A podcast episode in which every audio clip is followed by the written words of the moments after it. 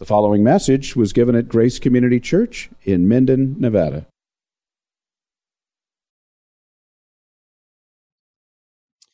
First Corinthians chapter 9.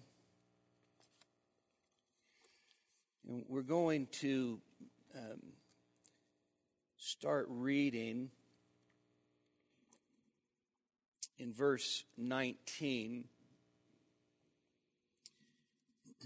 Even though um, we covered this last week, it's, it's helpful for us in picking up the context. So, Paul says, For though I am free from all men, I have made myself a slave to all that I may win more. To the Jews I became as a Jew, so that I might win Jews.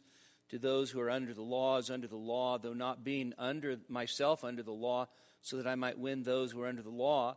To those who are without law, as without law, though not being without the law of God, but under the law of Christ, so that I might win those who are without law. To the weak I became weak, that I might win the weak. I become all things to all men, so that I may by all means save some. I do all things for the sake of the gospel, so that I may become a fellow partaker of it. Do you not know that those who run in a race all run, but only one receives the prize? Run in such a way that you may win. Everyone who competes in the games exercises self control in all things. They then do it to receive a perishable wreath, but we an imperishable. Therefore, I run in such a way as not without aim. I box in such a way as not beating the air, but I discipline my body and make it my slave, so that after I've preached to others, I myself will not be disqualified. Some passages are just ripe for misunderstanding, misinterpretation, misguided application. And this is just one of those texts, verses 24 to 27. So let me just get this out of the way up front. This passage, verses 24 to 27, is not about Christian CrossFit.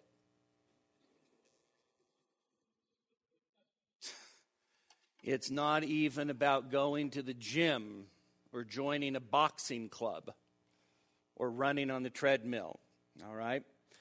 Um, but this text is also not about Paul being afraid that he's going to lose his salvation.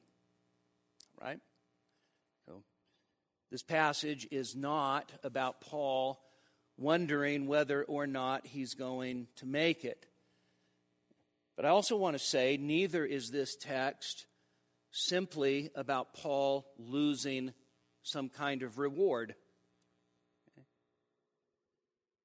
This passage is a warning, and it is a warning to the Corinthians, and it's a warning to us, and it is a warning in which Paul is not afraid to use himself as an example. And so last week we didn't quite finish verse 23, which, which actually ends up being a good thing because verse 23 has a very tight connection, even though it's somewhat separated in our text. Greek text starts a new paragraph. Um, verse 23 ends up being connected to 24 to 27, and the connection is absolutely crucial. So if you just take a look at verse 22 again, Paul is kind of working his way down in his argument. So, to the weak, I became weak we talked about how that's different than the other categories that he mentions previously, that I might win the weak. And then, then he makes this, this um, principial type statement, this umbrella type statement. He says, I have become all things to all men so that I may, by all means, save some. And uh, obviously, when Paul says, I become all things to all men. He's not saying that in an unrestricted or unqualified way, right? He's not saying um, for me, anything goes as long as I'm able to get the gospel in. That is, that is not Paul's missional attitude. Okay? The, that's the N word, by the way. So, Paul is not saying, you know, I mean, you know, obviously, you know, to the drunkards, I became a drunkard so that I might win drunkards. To the pot smokers, I became a pot smoker so that I could win pot smokers, you know. Um, and you could go on and become even more absurd than that. Although there are people who take this passage and do that very thing with it. I've seen an article this week. I'm not even going to tell you what it was about, um, but it was a couple engaging in the in, in, in awful, immoral behavior for the sake of sharing the gospel. Okay? That is not what Paul's talking about. He is saying you, you, could, you could almost translate the second part something like this I have become all these things that I've just mentioned, right? I've become all of these kinds of things so that I might win by all means all the more. And, uh, and of course, he doesn't say win in, in verse uh, 22, he says save. Of course, save is just consistent with his use of the word win throughout the context. Um, and, and, again, I'll just mentioned this from, from last week. Paul, uh, Paul doesn't get some sort of theological uh, apoplexy or theological Charlie horse or theological, um, you know, brain freeze and uh, when, when he says that I might save some, because he's not talking about he himself as the Savior. He's talking simply about he himself as being the instrument through which God saves people, right? But he has no problem actually saying, so that I might save the more, right? And, um, and so, anyway, Paul says, and, and I do, and this is, this is where we left off, verse 23. I do all things for the sake of the gospel so that I may become a fellow partaker of it. So that little phrase, because of the gospel. So I do all things because of the gospel. It is, is for the progress of the gospel and the promulgation of the gospel and the preaching of the gospel, the spread of the gospel. So for Paul, what he's basically getting to in this text is that the gospel is so valuable, it's so important, it's the most important thing. And Paul's willing to do whatever it takes in order, one, not to be a hindrance to the gospel, but then two, to make sure that the gospel makes progress with those around him. And so for Paul, this is, this is the driving force of his life. There's nothing more important to him than the gospel. So eating food sacrificed to idols in a temple is not more important to him than the gospel. In other words, his own view of his own personal rights is not more important than the gospel. It's the gospel that trumps absolutely everything. It's the gospel that drives him. And then he says, he says, I do all things. Now, we, we, again, we might uh, qualify it as all these things, which is, which is in all likelihood true, but, but just think about what Paul went through for the sake of the gospel. So I do all things for the sake of the gospel. Right? You could say, I make unbelievably arduous, physically taxing journeys for the sake of the gospel. I face opposition for the sake of the gospel. I face persecution for the sake of the gospel. I will take a beating for the sake of the gospel. you know, we, we don't really know anything about, about this. We really don't. We think persecution is when somebody at the workplace tells us that our scripture memory calendar needs to come off of our desk and we freak out because we think we're being persecuted. We don't know anything about taking a beating for the sake of the gospel. Paul knew all about taking a beating, and he was more than willing to take a beating for the sake of the gospel. He was willing to endure hardships for the sake of the gospel. He was willing to go without for the sake of the gospel. He was willing to endure all things for the sake of the elect so that they too may obtain eternal life through Jesus Christ our Lord. And so for Paul, this, this idea was I'm willing to face any danger for the sake of the gospel. Uh, get on a ship and face shipwreck for the sake of the gospel? Sure. Flogged 39 times by the Jews, three times for the sake of the gospel? Sure. Stoned and left for dead in Lystra? Sure. For the sake of the gospel. And what we start to realize is that Paul's idea of sacrifice for the sake of the gospel makes us look unbelievably wimpy. We'll wimp out on conversations because we think somebody might ask us a hard question. Paul says, I'll do anything for the gospel.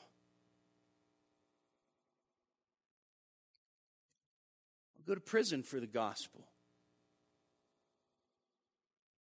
And he did. In fact, I'll die for the gospel. And he did. And so this isn't Paul being some sort of culturally hip dude that uh, you know, I'll wear skinny jeans for the sake of the gospel. No, I'll take a beating for the sake of the gospel. Okay? I'll get a little frohawk for the sake of the gospel.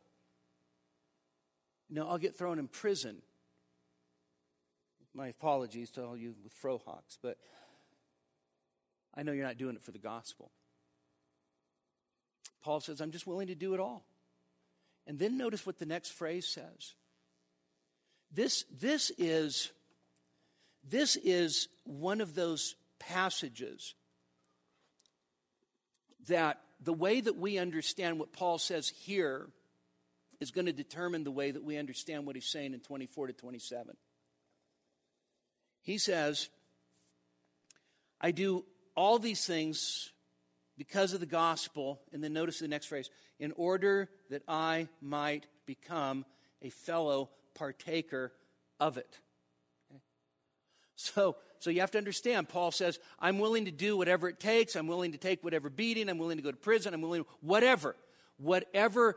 And, and the reason I am more than willing to do that is so that I can become a fellow partaker of the gospel. So then here is, here is this, this huge question. What does Paul mean, a fellow partaker of the gospel? Now, some, some think that Paul's talking about um, end up getting paid from preaching the gospel. That is absolutely not even on Paul's radar at this point, right? I'm willing to get beat to a pulp so that I can get an honorarium. No, that's not what Paul's saying. Neither is Paul saying that um, uh, I do all these things for the gospel so that I might participate um, in, in the sense of maybe um, partake of some of the benefits, maybe non monetary, but, but maybe other kinds of benefits. And I don't think that's in view either. All right, so, so this is what I want to offer up to you. And if you don't like it right now, just wait because you will by the time we're done. Least I hope you will. All right? So when Paul says that I might become a fellow participant, a fellow partaker of the gospel, I believe that what Paul is actually talking about is that I may, the reason I do all of that is because I want to be, I want to savingly participate in the gospel. I want to benefit salvifically from the gospel. I take all of this that God puts in front of me and I take it with a seriousness and a determination because at the end of the day, I want to partake of the, the final salvation blessing of the gospel. You say, well, why do you say that? Well, first of all, to me, it makes the most sense. There, there's no other way to look at fellow partaker of the gospel in light of all the things that Paul endures. Okay? What does he say in, in chapter 9, verse 16? Woe is me if I don't preach the gospel. Right? Remember that? We just saw it week before last. Woe is me if I don't preach the gospel. What is woe? Anybody remember?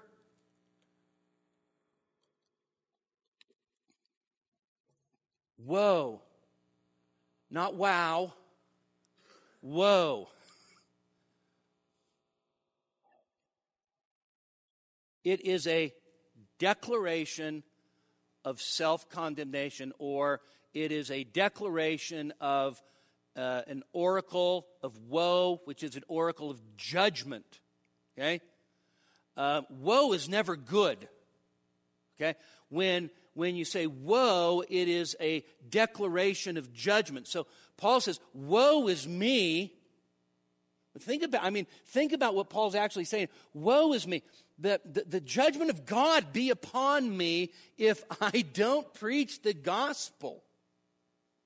He's not just saying, um, how unlucky I'd be if I didn't preach the gospel, or he's not even saying, um, uh, oh, the, the, the rewards that I would lose if I didn't preach the gospel. Woe is me is really, really strong stuff. And the reason that Paul can say that is because for Paul, his ministry and his life in Christ are so integrated and so intertwined that they're wrapped up into one. So, for instance, when Paul's giving an account of, of his life to the Ephesian elders in, in Acts chapter 20, he says these words.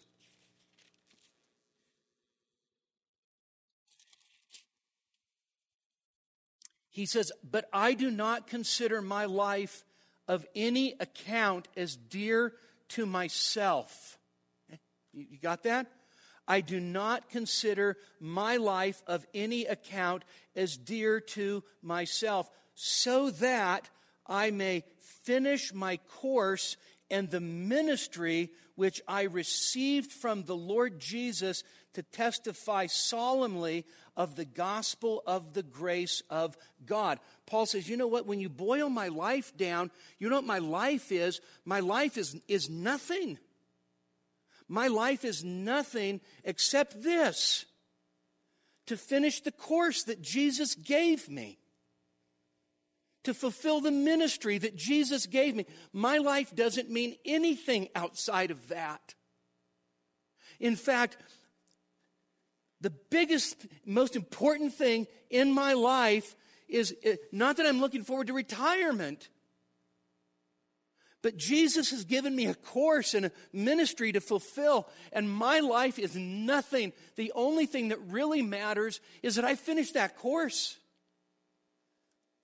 Paul took the idea of his conversion and his calling, that they were, they were an integrated whole. He couldn't think of one without the other. Thus, woe is me if, if I don't preach the gospel and I'm willing to do whatever it takes to proclaim the gospel for the sake of the gospel so that I may end up being a partaker of the blessings that I tell everybody else about.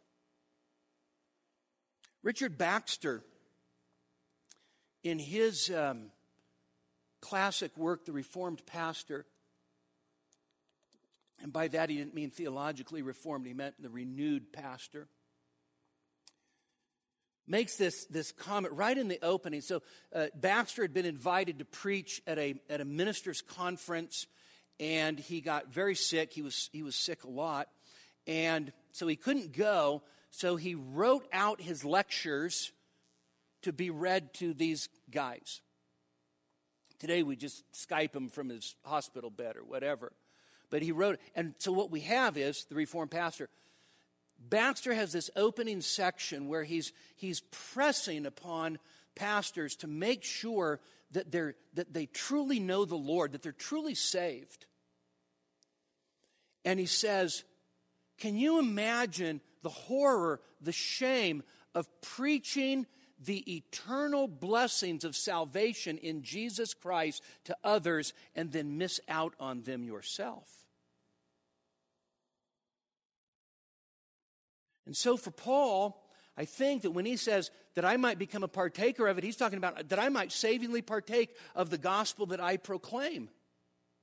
Now, remember what Paul tells Timothy in 1 Timothy chapter 4 and verse 16. He says, Pay close attention or watch yourself and your doctrine. Okay? Watch yourself and your doctrine. Pay close attention to both. And in so doing, you will secure salvation for those who hear you and for yourself. Now, once again, Paul's language is a little more bold in the Greek text than, than what the NAS conveys, because the NAS says secure or ensure salvation for yourself and for those who hear you. Paul just says, in order that you may save yourself and those who hear you.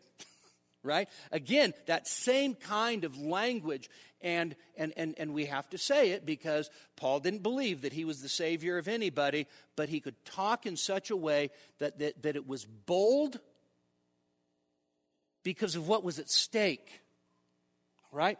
He was bold because of what was at stake.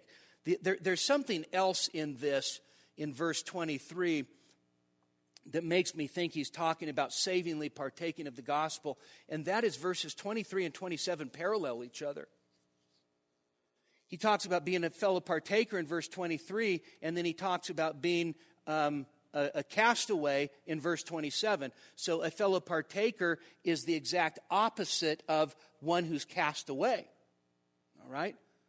So for Paul, you've got, you've got two two uh, options in front of you. You're either going to be a partaker of it or you're going to be a castaway. All right? So we'll, we'll come back to this when we get to um, verse 27. All right, verse 24. So then this is Paul's conclusion. It's a great passage. It's a great passage. He says, Do you not know that those running in the race all run? So literally, do you not know those running in the arena? It's figure of speech using the place for the event. And when he says, Do you not know that all those in the arena are running? Um, the Corinthians would have said, Of course we know that. The Isthmian Games are 10 miles away from us every two years, and it is a huge deal. By the way, the Isthmian Games, which were only 10 miles outside of Corinth, were far bigger than the Olympian Games. The Olympian Games were, in fact, held every four years. It was the Isthmian Games, though, that actually got the most attention. And, there, and in fact, Paul would have been, he was in Corinth for 18 months, which means very possible that Paul could have witnessed some of the Isthmian Games, all right? And so Paul makes a comment here that, that this is where the people were. They understood what he was talking about. He says, Do you not know? And of course they knew. Everyone running. Okay? Now, now Paul's talking about actually those that are involved in the foot races. Okay? Everyone running. But for Paul, running is, is also a metaphor that he uses all the time.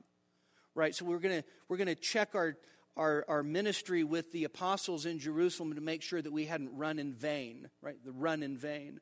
Um, Paul could say to the Galatians, You were running well. Who hindered you, right? This, this kind of language. And so the idea of running is to make an effort. This is from uh, Bauer, Arndt, and Gingrich. To make an effort to advance spiritually or intellectually, to exert oneself, right? So Paul says, Don't you know that everybody who's actually there in the arena and, and, and, and that are running, they're supposed to be running to do what? To, to win. So everybody's supposed to be running. If you're in the race, you're supposed to be running. This probably needs to be emphasized for us today because uh, a person may get a bug, you know, that get, you know, wow, I'm gonna, I'm gonna get in shape, right? You ever say this to yourself? I'm gonna get in shape, and so then you go down to Scheels and you buy $160 running shoes, and then you buy socks, running socks that are $12 a piece, and you buy like all the different colors. So you've got, you know, a hundred bucks in running socks, and then you go over and you look for just like the best Under Armour cold gear since it's winter, and so you plunk down another 150 bucks, and then you get the just the nicest uh, jacket, the best pullover. It wicks the sweat off of your body. It's absolutely amazing and and you walk out of there having spent $500 on all this equipment and you put it on and you're man man I look good I look too good to start sweating See, this is, this is sort of evangelicalism. We, we, we, we get all the gear and put all the gear on, but nobody ever gets to running. Right?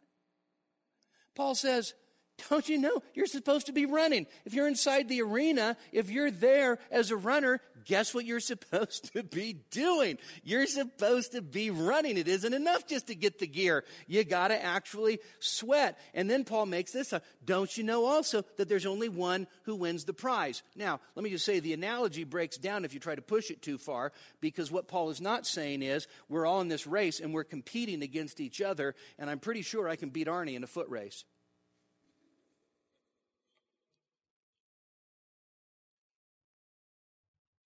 Most of you know I did a half marathon about seven years ago or so.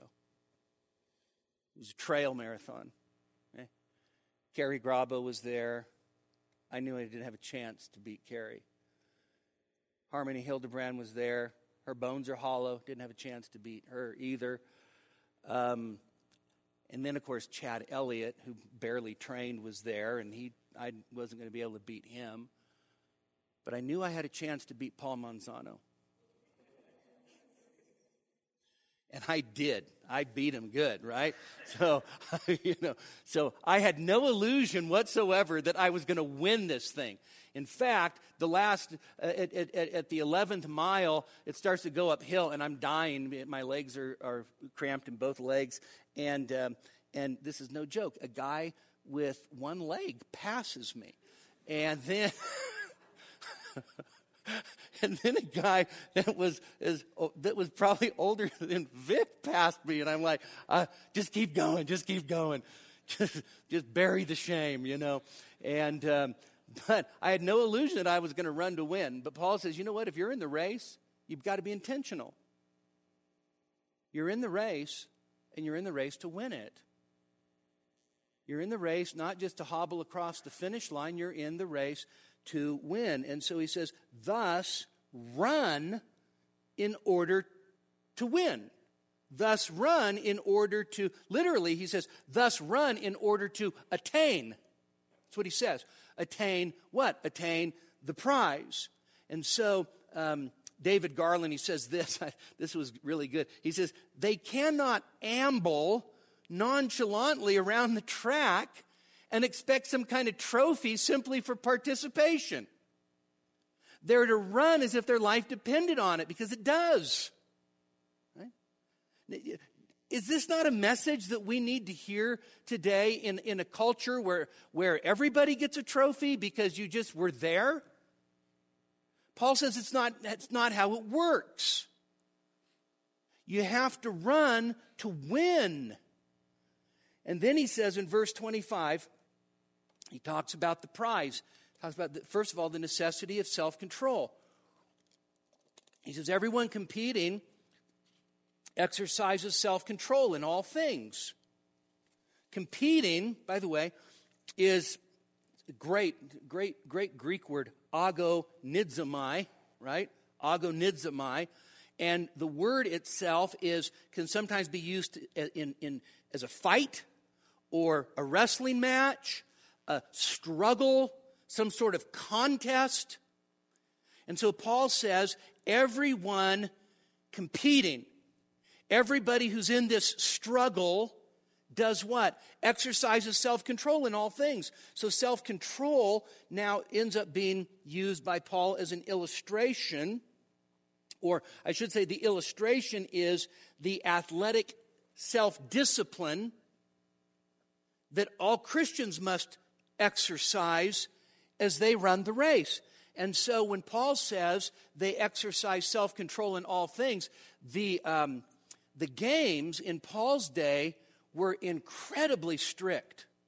Incredibly strict. And you could be disqualified if you were participating in the game, in the race, and there was just a minor violation of one of the rules. Didn't matter what it was, you would be excluded from the race, gone. Furthermore, there were certain rules that related to training. You violated the rules during the training, which was typically a nine to 10 month period.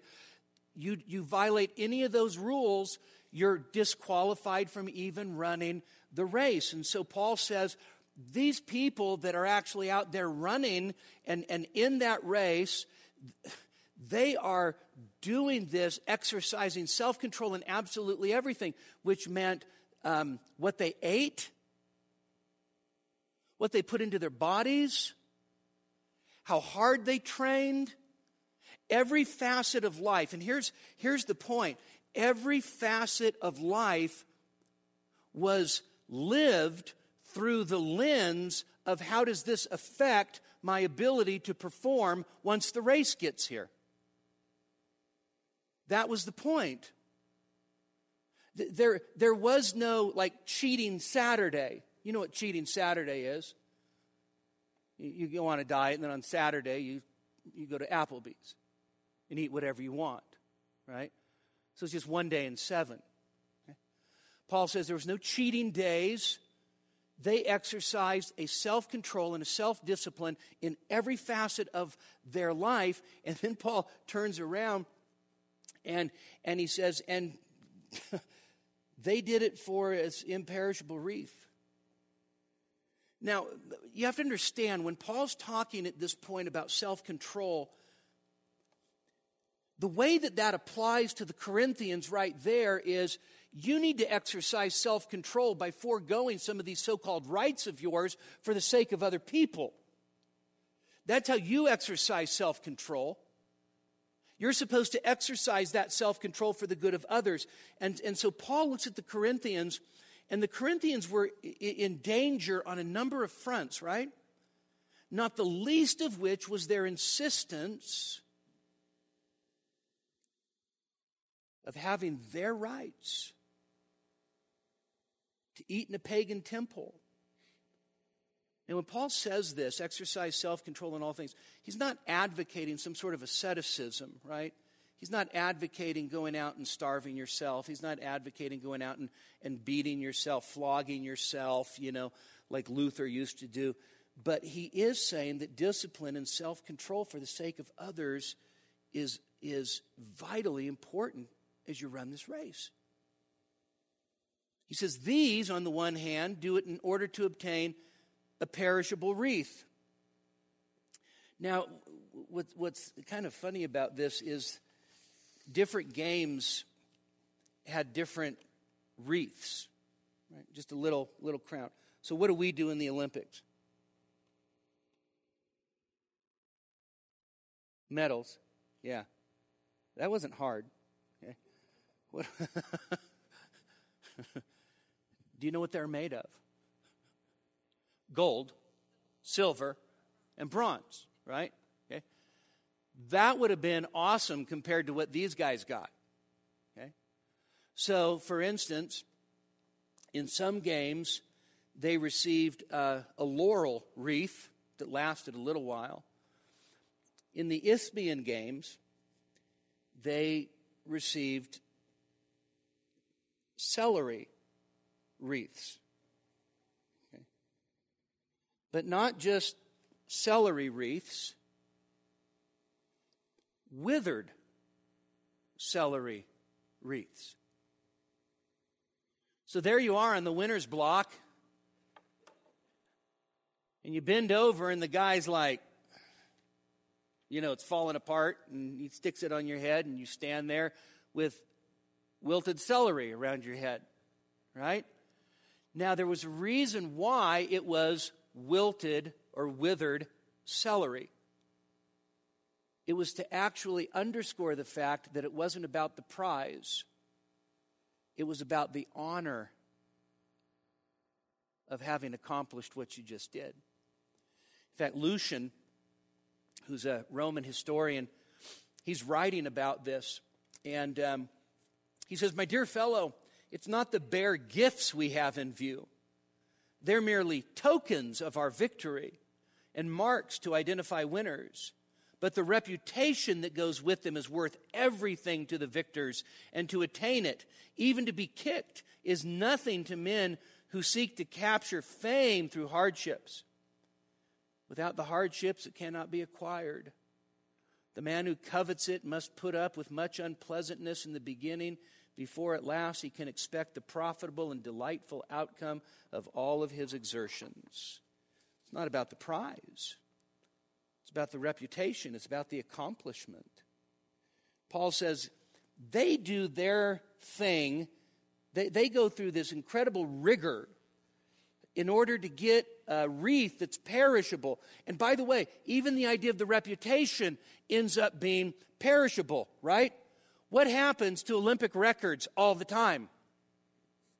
They get broken, they get smashed, right? So there you are, an old man in your walker, and you got your grandkids around you, and you go, I was the 440 champion, gold, gold medal winner in 1976. What was your time, Grandpa? you think that was good? I can do that, right?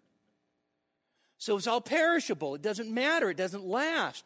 Paul then turns around and says, What they do, incredible rigor, incredible discipline, what they do, they do for stuff that just fades away. We do what we do for an imperishable prize, wreath. He doesn't actually finish. He just says, They do it to attain a perishable wreath, but we imperishable. And so, what is, what is Paul talking about here? What is this imperishable crown? I take this, by the way, I take this to mean not, and I know this is hard for some of us because we were, we were brought up in a certain theological context where, where this was just sort of the, the, the, the, main staple diet of the Christian life. I don't think when Paul says we do it for an imperishable wreath, that what he means is that we do what we do for a, that a boy on the judgment day. Or you get to drive a Mercedes in the millennium.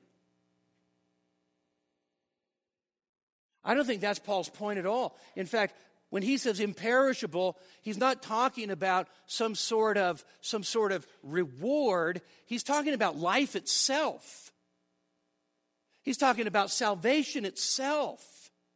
Now, do I think there's rewards in the eternal state? And the answer is yeah, I think there, I think there are. But, but so often in the New Testament, what is being spoken of that we think of as some sort of uh, status of reward, a crown of righteousness or a, the crown of life, actually is just describing eternal life.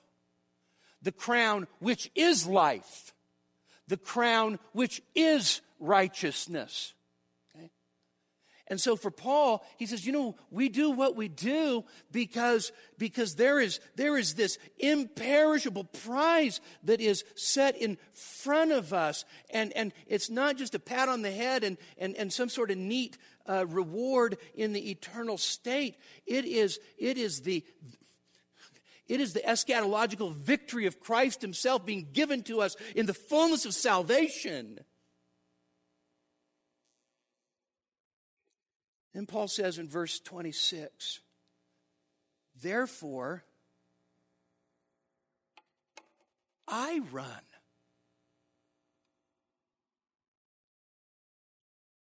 Though not aimlessly or uncertainly. Paul starts to use himself as an example again. By the way, um, 813, so if causing if meat causes my brother to stumble, I will never eat meat again. So use himself as an example. 11.1, therefore imitate me as I imitate Christ. Now what Paul's doing is, so I've just told you, you got to run and you got to run to win. And I run. So he's now using himself as an example. And he says, I run as not aimlessly.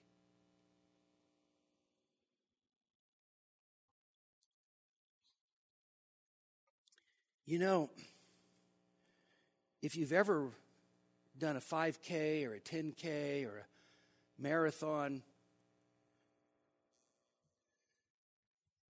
there's a nightmare. And that is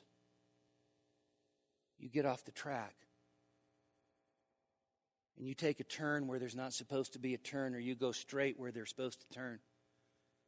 And then you think you're winning but actually you're heading east and the finish line is west. Right? Stuff like that happens. Right?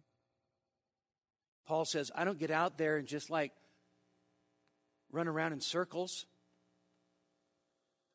I don't get out there and, and say, okay, I'll run to the end of this street really fast. Now where am I going to go? Okay, I'll go down this way. Paul does not run like that. For Paul, there was a goal.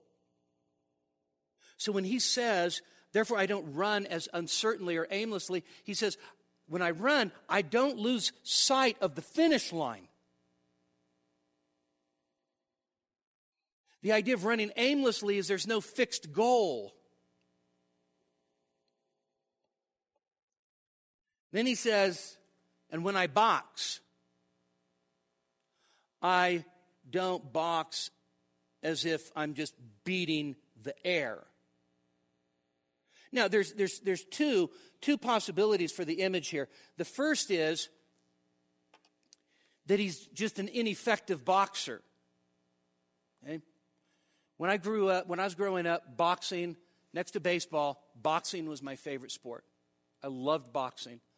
I'd watch boxing with my dad all the time. We'd go down to Memorial Auditorium in downtown Sacramento and watch welterweight fights, Pete Ranzany and Little Red Lopez. And man, we had, that was just the best. I loved, I loved boxing. And if you think boxing is unchristian, then I just say, read your Bible. Okay? Now, um, so you ever watch one of these? Okay, so classic fight. George Foreman and Muhammad Ali. I liked George Foreman. I did not like Muhammad Ali. Okay? I loved Big George Foreman. And he could hit hard. But do you know what would take more energy out of him than anything else? That is throwing a big punch and not hitting anything. That'd just wear you out right? And of course, that was his, that was the game plan, right? But Paul says, I'm not the kind of boxer who just throws these haymakers and, and I never I never hit what I'm aiming at. Or or he could be talking about shadow boxing. Okay? Now, shadow boxing is is actually a part of bo- a boxer's training, but when he gets into the ring for the real fight, what would you think of somebody who gets in and there's the guy, his opponent, standing in the middle of the ring waiting to trade punches with him, and this guy's just like flittering around, shadow boxing. Like, what are you doing? Are you not interested in winning? Are you not interested in engaging? And so Paul says, I don't run as if I have no goal, and I don't get into the ring and box and, and throw big misses or turn around and, and shadow box and not ever punch my opponent. Then he says, But I, what does your Bible say? Verse 27. Discipline. What's that? Discipline my body. ESV. Discipline. Somebody has a 1977 New American Standard that is very unfortunate. I buffet my body. The reason why this is so unbelievably unfortunate is because we read that as I buffet my body and we think, hurrah, golden corral time. Okay? And that's not exactly what Paul's talking about. When Paul says, I discipline my body, okay, that's okay, but the word is stronger than that. I beat my body. Um, literally, the word means to blacken an eye or to punch in the face or to bring somebody into submission, to put under strict discipline or to treat roughly, right? So you got this one, I mean, this is, this is tough stuff. Okay? This isn't pedicure time. This is bloody knuckle time, and the object of me punching is me. Now, again, Paul's not talking about somehow, uh, you know, flagellating himself with a cat of nine tails or something like that. But the picture is, is that the, I take the training so seriously that, that I end up beating up my own body. Right? This is, you know, when, when, when you get when you get older and you exercise, you kind of feel like you're just beating yourself up, right? Okay? At least some of us. You go, why am I doing this to myself, right? You know, the next day you're sore and your back hurts and it's hard to get out of bed. And Paul says, you know what? He says, I, I go through all the rigors because I'm in training. And so I beat my body. I make my body black and blue, as it were. He's speaking metaphorically. Don't take this literally. Okay? And then he says, and I enslave it in other words, what Paul's saying is that, is that I take my body and, and, and, and I actually bring it into subjection. And the reason that I bring my body into subjection is not because my body's evil, but I bring my body into subjection as a matter of self discipline so that when it comes time to run the race, I run to win. There's, by the way, there's no view in the scripture that the body is evil. Okay? The, flesh is bad, but the flesh is not equivalent to the body. Okay? This body, one of these days, will be redeemed. But this body also, the members of this body, can be the playground for the flesh. And so Paul says, I take, I take this whole Christian race so seriously that I'm willing to subject my body to enslavement. In other words, I don't let my body just do what my body wants to do. Listen, young people, you don't have to just let your body do what your body thinks it wants to do by the grace of God and the power of the Holy Spirit, subject your body to the lordship of Jesus, not the lordship of your lust. And so Paul says, I subject my body, I put it into submission.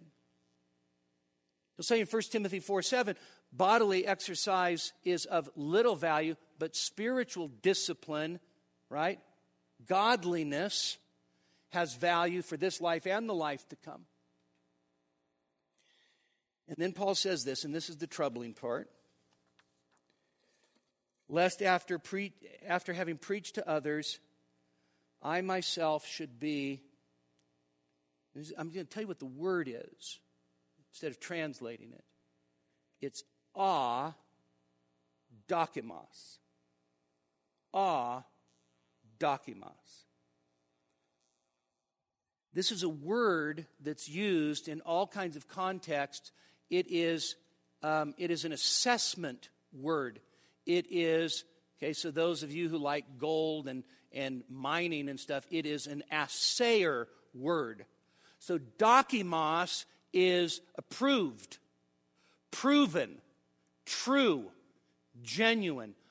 Ah, dokimos has the idea of not standing up to the test or not passing the test or unqualified or unfit or counterfeit. So, dokimos is that which is tested and proven to be true. Adokimos is that which is rejected because it's not true. Okay? Now, Paul uses this word and he uses this word a number of times.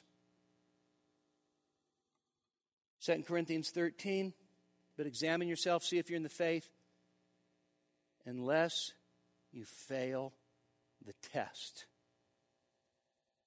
Unless you be a dokimos. Right? That's so this is this is a weighty word. This is this is not um, so, uh, so uh, last summer, Alex is doing the long drive competition down in Mesquite, and he's nervous. And he goes up, it's his turn, they call his name, and he goes up and he grabs one of the drivers out of his bag. He's got a half a dozen drivers. He dro- grabs the driver, and you have to hit so many balls in a period of time. And he gets up there and he drives the first ball, and the guy that's watching says, You're disqualified you used uh, an illegal club. Just like that. He, he didn't pay attention to what club. I'm like, why would you even have the club in that, that club in that bag anyway, you dodo? Okay, but anyway, beside the point. So when Paul says adokimos, he's not just saying the guy goes, oh, disqualified. Okay, you have to wait till the ne- uh, next round. Adokimos is a word of incredible weightiness, and so in the games, people could be DQ'd, right? Disqualified if you broke the rules of the race or violated the rules during the training. And so Paul says, So I I subject my body, make it my slave, so that, so that, after having preached to others, I myself would not be adokimos. Now, some of your Bibles will say different things. Disqualified is the way that the New American Standard does it. What's ESV do? Disqualified? Okay. This has troubled this has troubled people for such a long time that in the Geneva Bible, all right, so our the, the, the Scottish Reformed Calvinistic Bible of the time of the Reformation, they say, "Lest I be reproved." It's, bad. That's not right. It's not right. It is stronger than that. So here's the question. So anybody have the King James? What is it? No, no, no. The last word in 27. Castaway. Is that what is that what Okay, King James has castaway. Okay. That's actually better. Yeah, Old King James. New King James probably got all fancy and modern. Castaway. So after preaching to others, I myself not be a castaway. Okay? Rejected. 23, partaker, fellow partner, or castaway. Now, here's, here's the question. I'll try to do this in six minutes course, impossible. How or why does Paul fear he may be a castaway? Expositors jump to conclusions about verse 27, and they normally do two things. One, most common, Paul's afraid that he's going to lose his reward or lose his apostleship. That's what he's afraid of. So the adokimos is that he loses reward or, or apostleship.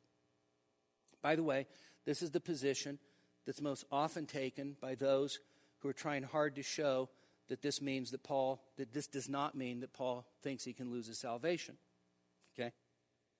Well, the other conclusion that commentators jump to in verse 27 is Paul's afraid he'll lose his salvation. So you have, on the one hand, people that say, well, Paul can't be afraid he's going to lose his salvation, so he must be talking about losing reward or losing apostleship. And then other people say, no, castaway is pretty strong. Paul's afraid he's going to lose his salvation. Well, let me, let, let me, let me try to do this for you in, in a way that I hope compels you or convinces you. How about this? First of all, Paul is absolutely confident in the faithfulness of God to him and to all who believe all the way to the end 1 corinthians 1 8 and 9 okay? Right? Was paul confident in the faithfulness of god? Absolutely. At the end of the day did paul realize that that, that his life and his his labors all of it was was really in the hands of a god who would as we're going to sing this weekend hold him fast? Yeah absolutely.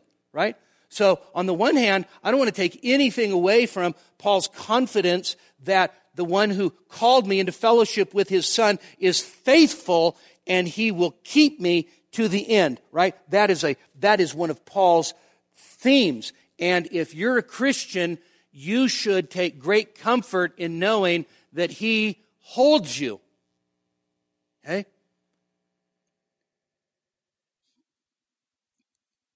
Secondly,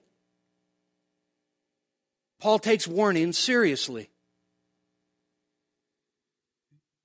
Paul takes warnings seriously. Our, our burden in handling the scriptures is not trying to figure out how our own theological presuppositions can negate what a passage probably means. That's not, that's not an option for us. Our responsibility is to take the whole of Scripture, to do our best to see the way that it fits together. And so, on the one hand, Paul absolutely wholeheartedly believes in the precious and magnificent promises that God will keep his own to the end because he's faithful and because Christ's love is unbreakable. Okay? But that does not mean, listen, that does not mean that he doesn't take the warning seriously. Because the minute that you say, well, because that is true, therefore the warnings must really not be warnings, then at that point, you're not being consistent or faithful with what the scripture says. Your theology might be nice, neat, and tidy, but you're not being faithful with the whole spectrum of the word of God. And so Paul takes the warnings seriously. So faithfully running to the end by God's grace and faithfulness is the only way to cross the finish line, and you must cross the finish line.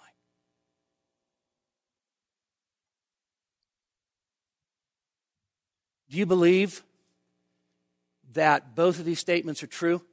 I will cross the finish line. I must cross the finish line. Both of those things are true. Okay? It's not, since I'll cross the finish line, I'll go hang out over in the bleachers and talk to cheerleaders. I will finish. I must finish. Those are the two sides, by the way, to the perseverance of the saints. The one side is the preservation of the saints. The other side is that the saints persevere in faith and good works. So, what does the warning do? The warning, we went through this in Hebrews 102 times, 181 times. The warning does what? The warning keeps me running. You understand? The warning keeps me running. So for Paul, the warning kept him running lest I myself be a castaway. So you know what I do? In light of the fact that I don't want that to happen, I keep running. And I keep running to win. And when I start to feel lazy, and when I start to feel apathetic, and when I start to feel as if uh, I don't really care anymore, then you know what? I, I think of the warnings. When I start to despair, and wonder if I'm going to finish, I don't look at the warnings, I look at the promises. The promises and the warnings keep you on the course to keep running. The warnings keep you from presumption. The promises keep you from despair. Really, this is, this is not actually that hard of a concept. And so any, any view that only emphasizes one or the other at the expense of the other is actually not doing justice to the text or the scriptures as a whole and is also then robbing the people of God of good gospel motivation to keep running. So, to take a warning seriously doesn't mean that one concludes, oh, I must be able to lose my salvation. That's not the conclusion. Spurgeon, by the way, in, in, in, a, in a sermon on, on Hebrews 6, has a just great illustration of this. He says, imagine that you're sitting there at, the, at a friend's table and there's a bottle and on that bottle it's, it's arsenic and that bottle has a skull and crossbones on it and says poison. And your friend says, if you drink this, you'll die. Is that a true statement? Yes. Does it assume I'm going to drink it? No. The whole function of the skull, crossbones, poison warning, and a friend saying, if you drink this, you'll die, is what, what does it do? It keeps me from drinking it. Right? That's what the warnings do. They're real warnings, but they actually are warnings that I take to heart that, that they don't make me think, oh my goodness, look at that. If Paul was afraid he was going to be a castaway, what hope do I have? I'm sure I'll probably not even make it to heaven. That's not the conclusion. The conclusion is the same as Paul's. Take heed of the warning. Keep running then. Finally, Paul realizes that the one who lives for the, himself, instead of taking their faith seriously, that life will end in disaster. So, for the person that is simply, whether they profess faith or not, the person who simply lives for themselves and refuses to take their faith seriously, their life will end in disaster. Paul realizes that those who live in total disregard to others are not only a danger to others, they're a danger to themselves. And so the Christian life is more serious than training for the Olympics. It requires focus, determination, perseverance, and a conscious dependence upon the grace of Christ every single day. The Christian life is not just about determination, but it is about determination. And so we pray things like this Lord, forgive me for my lack of determination. By your grace, help me to be determined. Lord, forgive me for my lack of focus. By your grace, help me to set my sight on the goal, on the finish line, on the prize. Lord, give me the grace to persevere because I know, just like our brother Rick today, as he, in the, in the language of Bunyan, as he crossed over that river, the only reason that happened was because Jesus preserved Rick all the way to the end. Lord, give me the grace to persevere, which means Preserve me. Keep me. Pray for me that my faith would not fail. When you and I get to the end, and we get to the end believing, we get to the end running.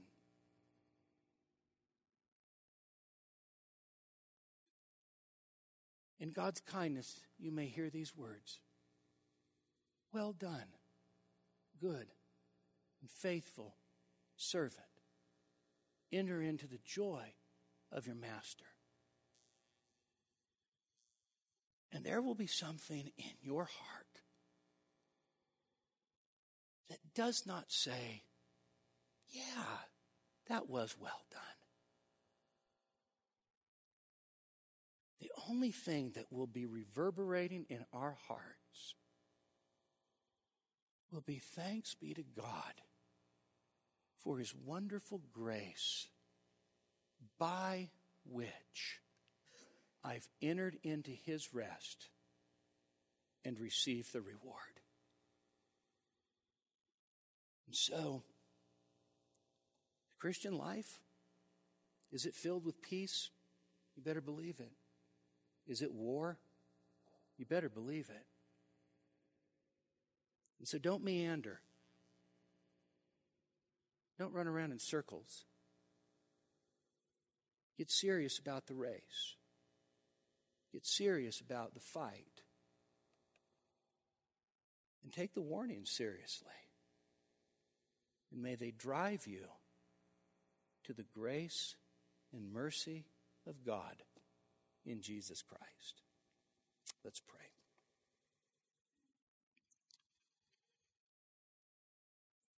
Father, we thank you for hard passages, passages that make us think and pray and look to you. And we pray tonight, Father, that you would help us, each one of us that calls upon your name, to run that race to win. Father, for those that have been distracted and gotten off into Bypath Meadows, we pray that you'd lay hold of them tonight and drag them back to the track. Father, for those that are running and feel tired, we ask that you would renew their strength, that they would mount up with wings like eagles, that they would run and not be weary. Father, we pray even tonight. Remind us of the, of the contest and keep us faithful to the glory and the honor and the praise of your great name. Amen.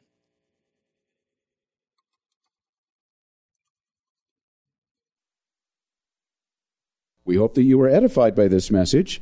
For additional sermons as well as information on giving to the ministry of Grace Community Church, please visit us online at gracenevada.com. That's gracenevada.com.